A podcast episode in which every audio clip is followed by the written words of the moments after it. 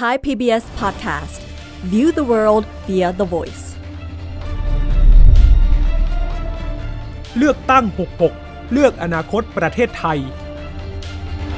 และเขื่อนแม่น้ำโขงที่มันเกิดขึ้นมานั้น ตั้งแต่เขื่อนทางตอนจีน เขื่อนชัยบุรี เขื่อนดอนสะฮงตอนนี้มี 12 เขื่อนข้างบนอีก 2 เขื่อนข้างล่าง จะสร้างอีก 11 เขื่อน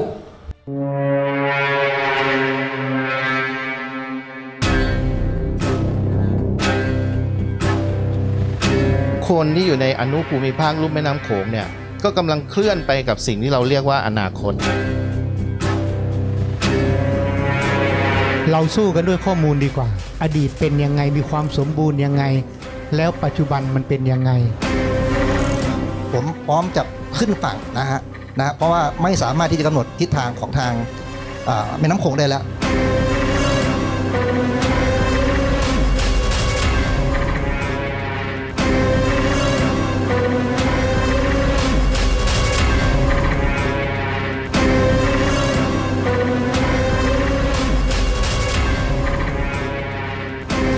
ครับ สวัสดีค่ะ ต้อนรับเข้าสู่เลือกตั้ง 66 เลือกอนาคตประเทศไทยครับ เวทีสื่อสารแง่มุมการเมือง ติดอาวุธให้กับพวกเราทุกคน รู้จริงรู้เท่าทันพักการเมืองก่อนการเลือกตั้งนะครับ วันนี้พูดคุยกับพวกเราครับ ผมอุรชัยสอนแก้วและคุณ วิภาพรวัฒนาวิทย์ครับ เราเปิดด้วยบทสนทนาของผู้คนที่คุยกันถึงแม่น้ำนานาชาติอย่างแม่น้ำโขงนะครัคะบอาจจะไม่ค่อยเห็นบทสนทนานี้ในเวทีการเมืองระดับชาติสักเท่าไหร่ แต่ว่าในระดับท้องถิ่น อนุภูมิภาคลุ่มน้ำโขงเขาคุยกันเรื่องนี้ถึงขนาดนิยามเลยนะคุณอุรชัย ว่าเวลานี้แม่น้ำโขงเนี่ยป่วยครับแล้วอยู่ในอาการโคม่า เรียกว่าถ้าป่วยเข้าโรงพยาบาลคืออยู่ในห้อง ICU แล้วนะคะ คนที่ไม่ได้มาศึกษาหรือว่าสนใจสถานการณ์ไม่ได้ติดตามมากนักก็อาจจะสงสัยว่าป่วยแบบไหนอืมน้ำมันเน่าเหรออย่างแรกก็คือน้ำขึ้นลงผันผวนผิดธรรมชาติ ปกติชาวบ้านบอกบางช่วงเนี่ยน้ำต้องขึ้น แต่ครับทุกวันนี้กะเกณฑ์อะไรไม่ได้ บางช่วงจะได้ติดตามหน้าข่าวผ่านไทย PBS ว่าเราพบปรากฏการณ์น้ำโขงเปลี่ยนเป็นสีคราม คล้ายกับน้ำทะเลเลยนะคะ ซึ่งปกติแล้วแม่น้ำโขงต้องเป็นสีขุ่นแดง เป็นลักษณะปกติของเขาแต่วันนี้ไม่ใช่ และภาพที่ชัดเจนอีกอย่างหนึ่งก็คือมีข้อมูลการวิจัย พบว่าปลาในแม่น้ำโขงเป็นปลาท้องถิ่นหลายชนิดลดลง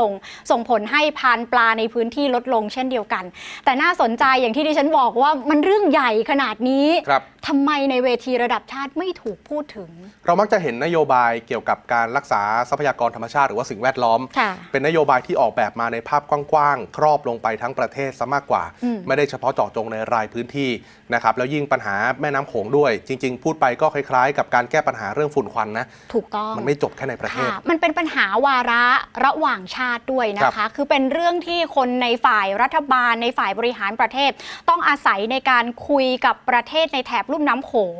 ในการเจรจาแก้ไขปัญหาที่เกิดขึ้นทั้งหมดที่ดิฉันไล่เลียงไปนะคะ เนื่องจากว่าถ้าเราดูความยาวของแม่น้ำโขง เส้นทางยาวอยู่ที่ 4,909 กิโลเมตรนะคุณครับกลุ่มหมุดนักข่าวพลเมืองรายงานสถานการณ์แม่น้ำโขงผ่านแอปพลิเคชันซีไซด์จะเห็นไล่เลียงมาจากตอนเหนือของประเทศไทยนะคะ ไล่ลงมาจากเชียงราย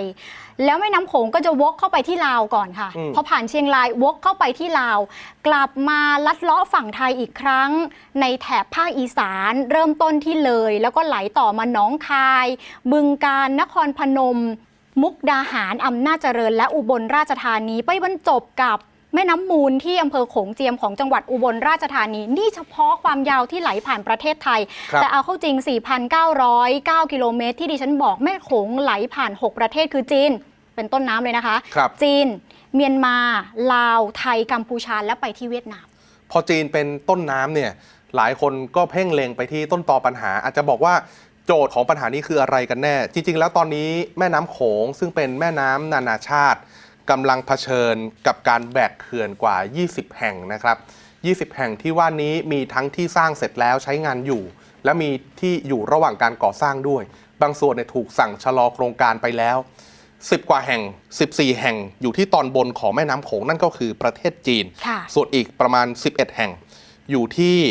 แม่น้ำโขงตอนล่างไทยเมียนมาและลาวนะครับค่ะกัมพูชาอืมก่อนที่ปลายทางจะไหลเข้าสู่ทะเลที่ประเทศเวียดนาม ค่ะคำถามคือพอเราไล่เรียงสถานการณ์ที่เกิดขึ้นกับแม่น้ำโขงแล้ววันนี้คุณอุรชัยบอกแล้วว่าแม่น้ำโขงกำลังแบกเขื่อนอยู่ ผลกระทบอะไรเกิดขึ้นบ้างครับก่อนหน้านี้มีนักข่าวพลเมืองรายงานเข้ามาในหลายพิกัดนะคะ จุดหนึ่งไปดูภาพจากทีมสมาคมแม่น้ำเพื่อชีวิตค่ะ เป็นนักข่าวพลเมืองในพื้นที่จังหวัดเชียงราย เขาพบว่าหลังมีโครงการก่อสร้างเขื่อนขนาดใหญ่ บนแม่น้ำโขงก็ส่งผลกระทบต่อระบบนิเวศแบบหลีกเลี่ยงไม่ได้นะคะ พันธุ์ปลาท้องถิ่นหลายชนิดหายไป และทำให้อาชีพพรานปลาลดลงด้วย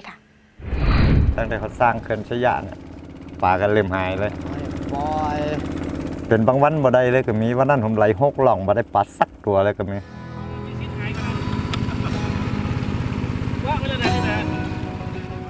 เราสนใจเรื่อง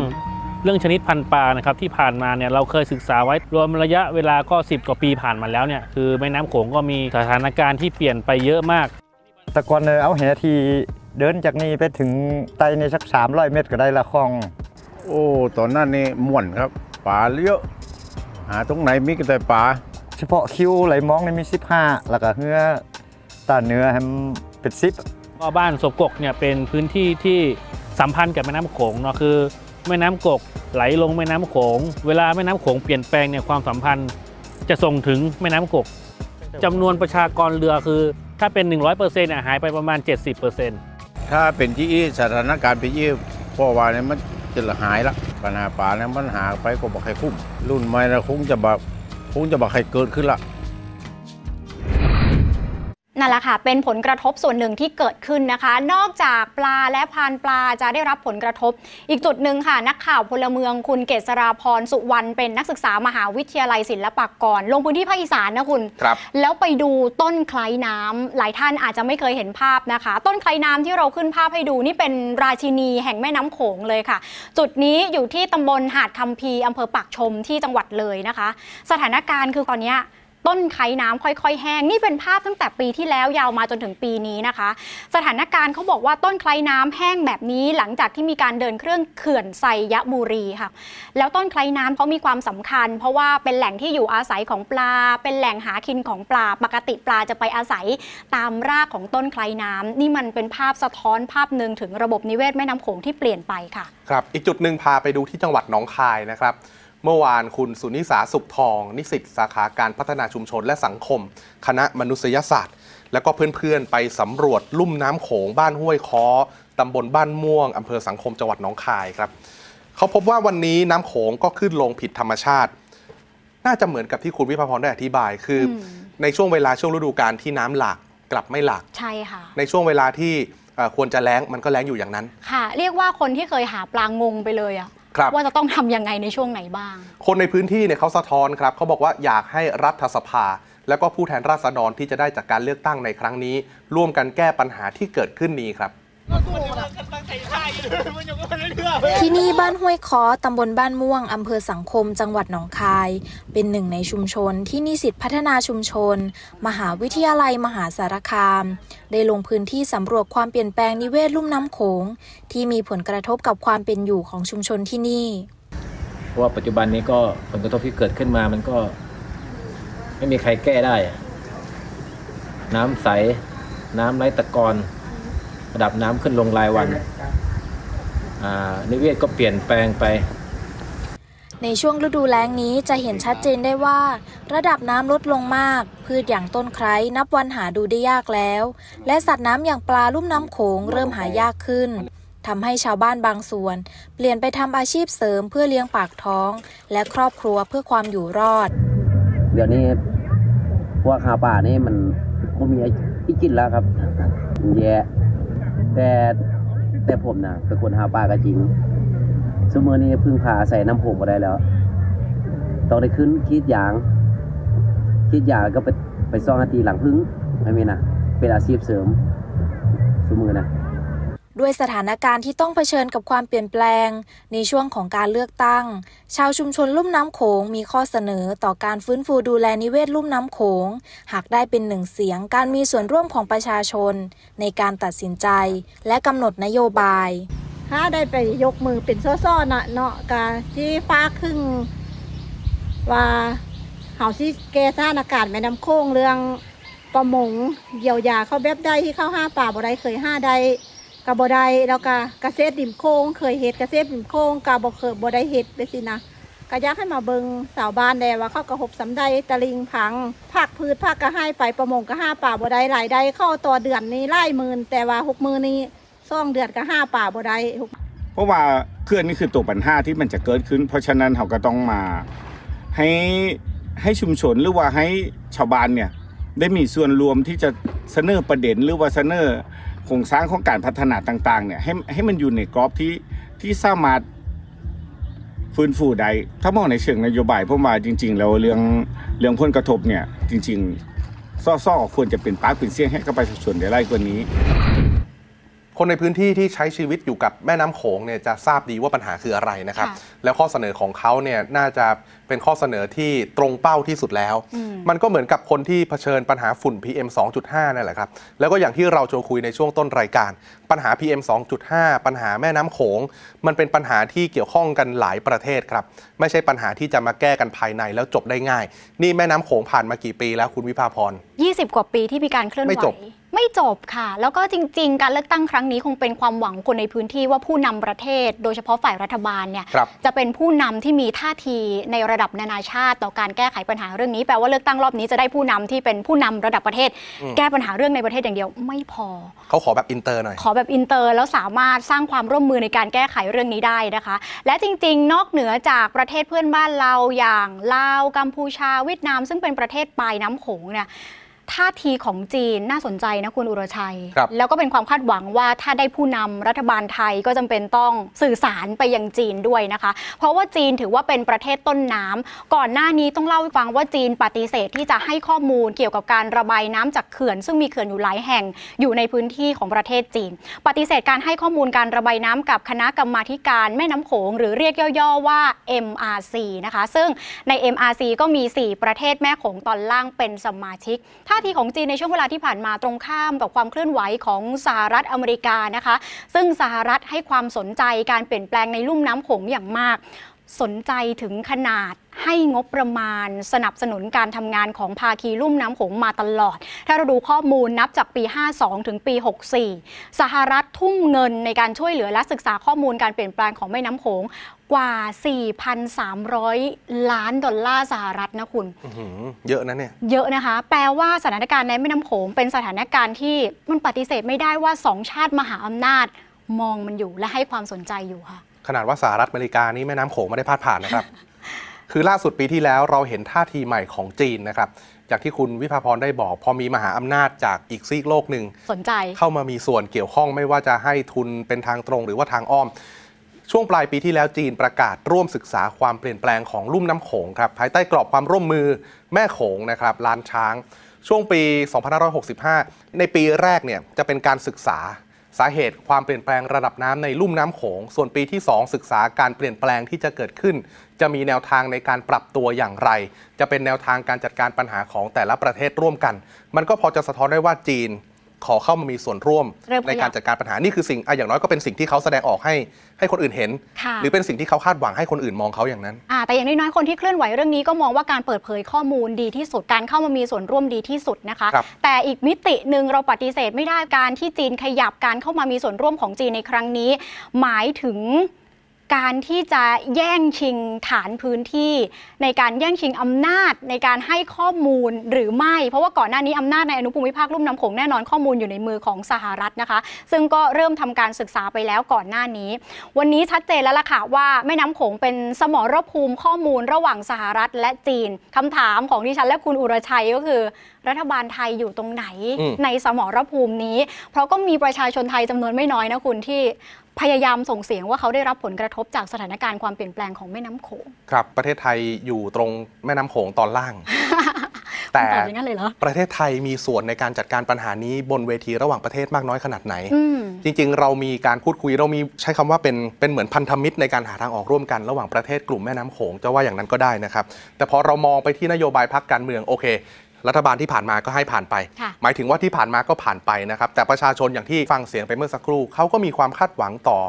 รัฐบาลหรือว่าพรรคการเมืองที่จะได้เข้าไปทำหน้าที่ในสมัยหน้าเหมือนกัน ทีนี้ตัวนโยบายที่ออกมามันมีความเกี่ยวข้องเชื่อมโยงกับแม่น้ำโขงมากขนาดไหน ผมก็พยพยายามหามาให้ คือเอาที่มันแบบโขงเลยนะ เอาที่มันเป็นแม่น้ำโขงเลยนะครับดิฉันว่าคุณหายากอะหายากมากคือ เหมือนกับที่เราเคยชวนคุยว่าเอ๊ะพักการเมืองเขามีนโยบายที่ ออกมาในลักษณะแก้ปัญหาเชิงท้องถิ่นเชิงภูมิภาคบ้างไหมค่ะมันก็อาจจะมีในบางพื้นที่ อย่างเช่นปัญหาฝุ่น PM 2.5 อย่างเงี้ย คือเป็นปัญหาระดับประเทศก็จริง แต่ว่าหลายพักเขาก็อาจจะไปเน้นในท้องที่ด้วย แต่พอเป็นปัญหาแม่น้ำโขงครับ นโยบายที่พักการเมืองสื่อสารออกมา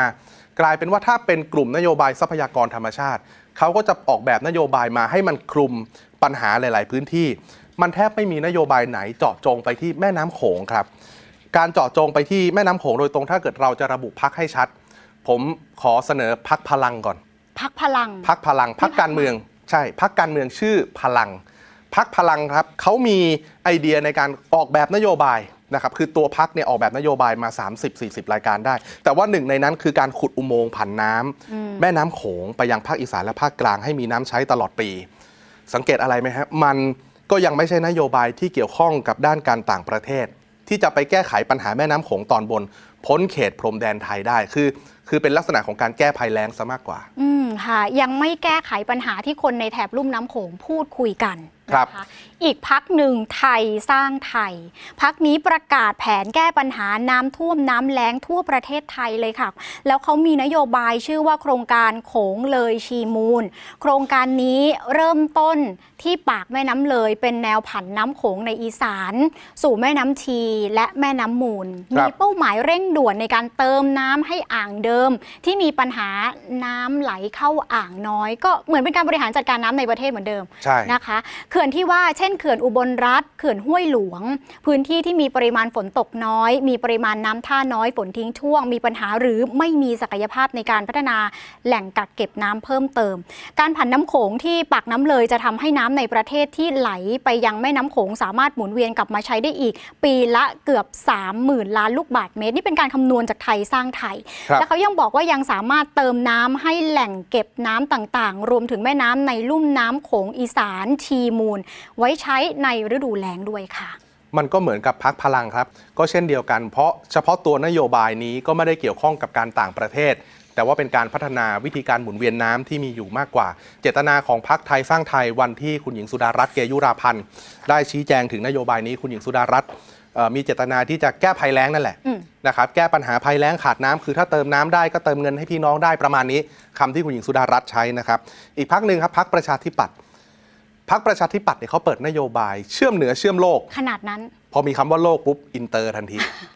มันเหมือนจะไปต่างประเทศ เขาจะเชื่อมไทยสู่โลกด้วยการคมนาคมผ่านเส้นทางน้ำและบก เส้นทางน้ำเอ่อเส้นทางน้ำที่ว่าก็น้ำโขงนี่แหละฮะคือมันเกี่ยวข้องในทางนี้ครับก็เป็นนโยบายที่เกี่ยวกับแม่น้ำโขงโดยตรงของพรรคประชาธิปัตย์ซึ่งในสมัยนี้เขาพยายามจะเน้นนโยบายเศรษฐกิจมากอืมแต่ ก็ไม่ได้ต่างจากอีกสองพักก่อนหน้านั้นก็คือ ไม่ได้มีนโยบายที่เจาะจงไปถึงการแก้ปัญหาความขัดแย้ง การปล่อยน้ำอะไรต่างๆนานาซึ่งมันเกี่ยวข้องกับการต่างประเทศด้วยนะครับ ค่ะ วันนี้ชัดเจนว่าถ้าเราดูจาก 3พักที่พอจะมีนโยบายที่มีคำว่าโขงดิฉันใช้คำนี้ มีคำว่าโขงอยู่ในมีนั้นคำว่าโขงนะแต่ว่าสุดท้ายแล้วนโยบายยังไม่มีรายละเอียดที่จะทำให้เราเห็นชัดเจนว่าเราจะปลดปล่อยแม่น้ำโขงให้เป็นอิสระมากกว่านี้ และคืนระบบนิเวศ คืนชีวิตให้กับแม่น้ำโขงยังไงนะคะ จริง ๆที่ผ่านมาประเทศเราก็มีคณะทำงานแก้ไขปัญหาลุ่มน้ำโขงนะคุณครับหัวโต๊ะก็คือพลเอกประวิตยวงษ์สุวรรณใช่ค่ะบิ๊กป้อมนี่เองคือถ้าเป็นอะไรที่เกี่ยวกับน้ำบิ๊กป้อมนั่งหมดอ่านนะครับ พลเอกประวิตยวงษ์สุวรรณในฐานะรองนายกนี่แหละครับ คือเรามีคณะทำงานแก้ปัญหาลุ่มน้ำโขงชื่อนี้เลยนะฮะ แค่ชื่อก็โขงแล้วนะครับแก้ปัญหานี้โดยเฉพาะ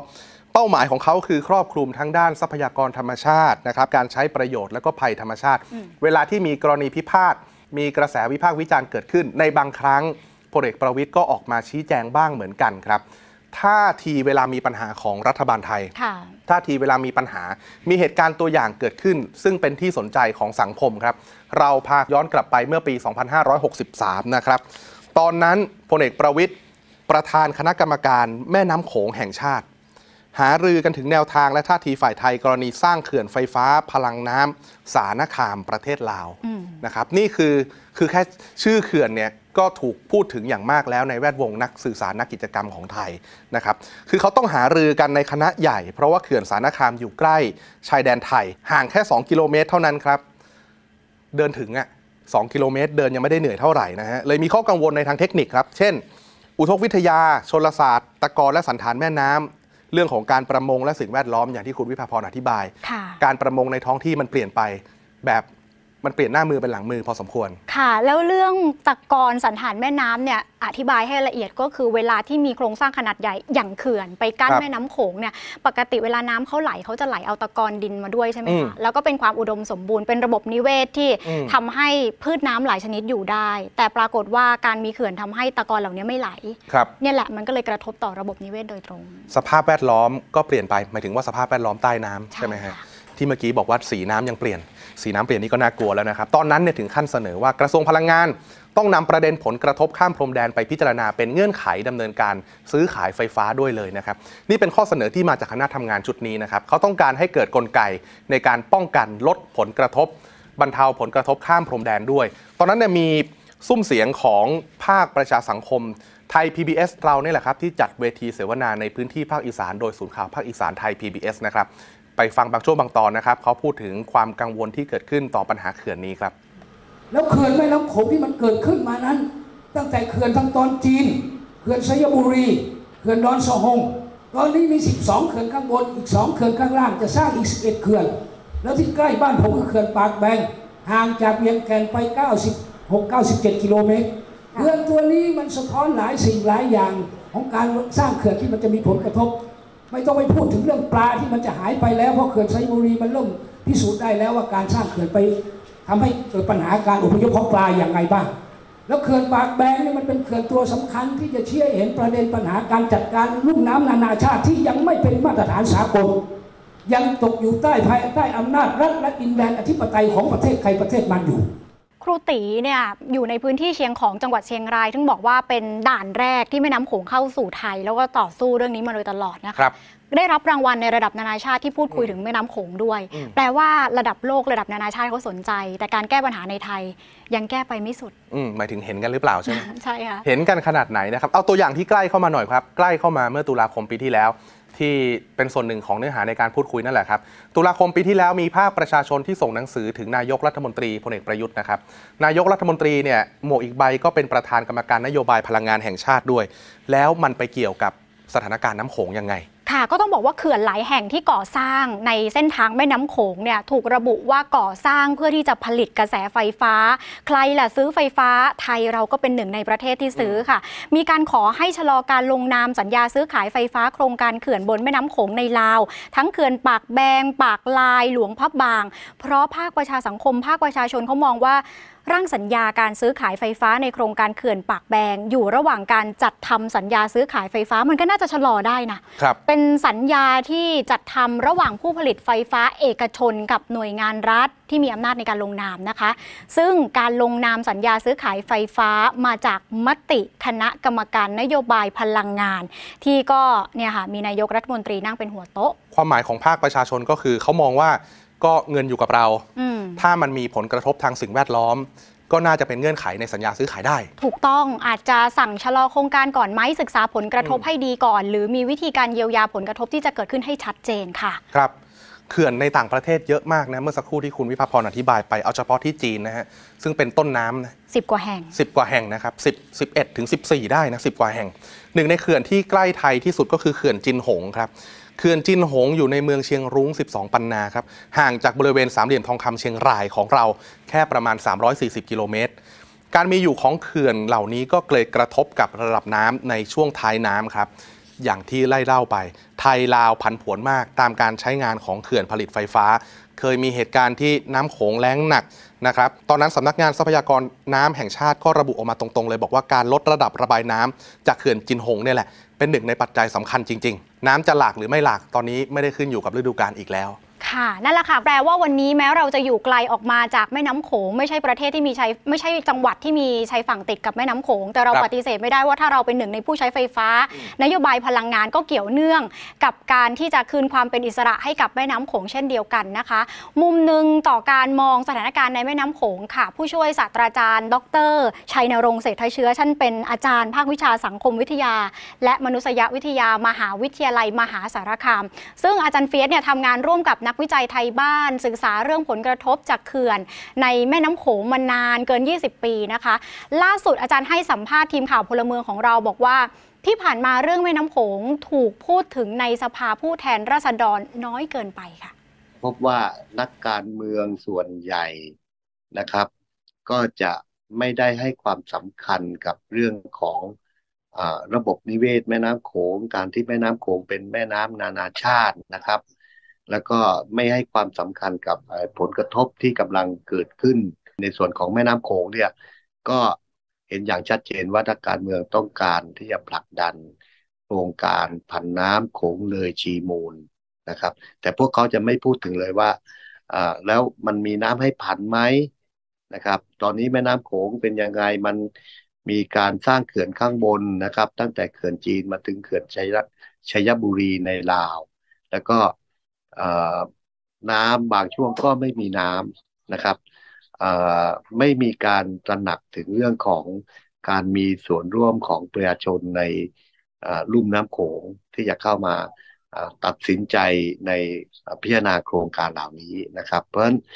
ผมคิดว่าสิ่งที่นักการเมืองอในอีสานซึ่งมาจากพรรคต่างๆนะครับยกเว้นบางพรรคนะที่ที่ ห็นว่าการจัดการน้ำเนี่ย มันจะต้องไม่กระทบต่อสังคมและสิ่งแวดล้อม รัฐบาลจะต้องให้ความสำคัญกับการทำธุรกิจที่เคารพสิทธิมนุษยชนนะครับ เป็นเรื่องที่มีความสำคัญมากๆารัฐบาลมีแผนปฏิบัติการระดับชาติ แต่ว่าเวลามาดูกรณีของแม่น้ำโขงเนี่ยเราพบว่าไม่มีการควบคุม กลุ่มทุนใด ๆ เลยนะครับ ที่ไปลงทุนในในการสร้างเขื่อนกั้นแม่น้ำโขงก็ก็เป็นสิ่งที่รัฐบาลควรจะให้ความสำคัญพรรคการเมืองต่างๆ ควรให้ความสำคัญกับประเด็นนี้ครับ ฟังถึงตรงนี้ก็ต้องบอกว่าการแก้ไขปัญหาที่เกิดขึ้นกับแม่น้ำโขง ซึ่งวันนี้เจอภาวะวิกฤตแล้วมันไม่ง่ายหรอกคุณอุรชัยครับหลักๆ เรื่องเกี่ยวกับการกระจายอำนาจที่ให้ท้องถิ่นเข้ามามีส่วนร่วม อันเนี้ยยังเป็นกลไกที่เกี่ยวเนื่องกับการแก้ไขปัญหาเรื่องนี้อืมและประการสำคัญก็คือเราคงต้องจับตานโยบายด้านการจัดการทรัพยากรนะคะ ว่าจะทำอย่างไรให้การจัดการทรัพยากรนั้นมันเป็นการจัดการระหว่างประเทศที่ใช้ได้จริงครับต้องรอติดตามใครสนใจเรื่องนี้ ดูนโยบายให้ละเอียดค่ะ พักการเมืองเนี่ยเขามีวิธีการในการนำเสนอนโยบาย ค่อยๆ ปล่อยฮะเขาไม่ปล่อยทีเดียวหมด เพราะว่าถ้าแถลงรวดเดียวหมดเลยเนี่ยคนจำไม่ได้กลัวเพื่อนลอกด้วยใช่ไหมเขาคิดอย่างนี้จริงๆนะเขาจะค่อยๆปล่อยครับเหมือนที่บางพักเขาค่อยๆทยอยปล่อยออกมาแล้วก็ตกอยู่ในกระแสข่าวก็ได้แต่หวังว่า พอมีกระแสวิพากษ์วิจารณ์แบบนี้ออกไป แล้วบางทีเราอาจจะได้เห็นนโยบายที่เกี่ยวข้องกับ โขงค่ะในลักษณะการต่างประเทศมากกว่าโขงในเชิงแก้ภัยแล้งอืมไม่ใช่โขงแก้ภัยแล้งไม่ดีนะครับ แต่มันก็จะมีปัญหาอื่นที่แวดล้อมแม่โขงอยู่ค่ะนะครับเอาละค่ะ นี่คือทั้งหมดของรายการนะคะ เดินทางกลับบ้านช่วงสงกรานต์นะคะ โดยสวัสดิภาพนะคะ แล้วก็กลับมาติดตามเรื่องราวการเมืองที่อยู่ใกล้ตัวได้ใหม่กับเราสองคนสัปดาห์หน้านะคะ ช่วงนี้ลาไปก่อนสวัสดีค่ะสวัสดีครับ เลือกตั้ง 66 เลือกอนาคตประเทศไทย ติดตามความเคลื่อนไหวก่อนถึงวันตัดสินใจกำหนดอนาคตประเทศ ที่เว็บไซต์และแอปพลิเคชันไทย PBS Podcast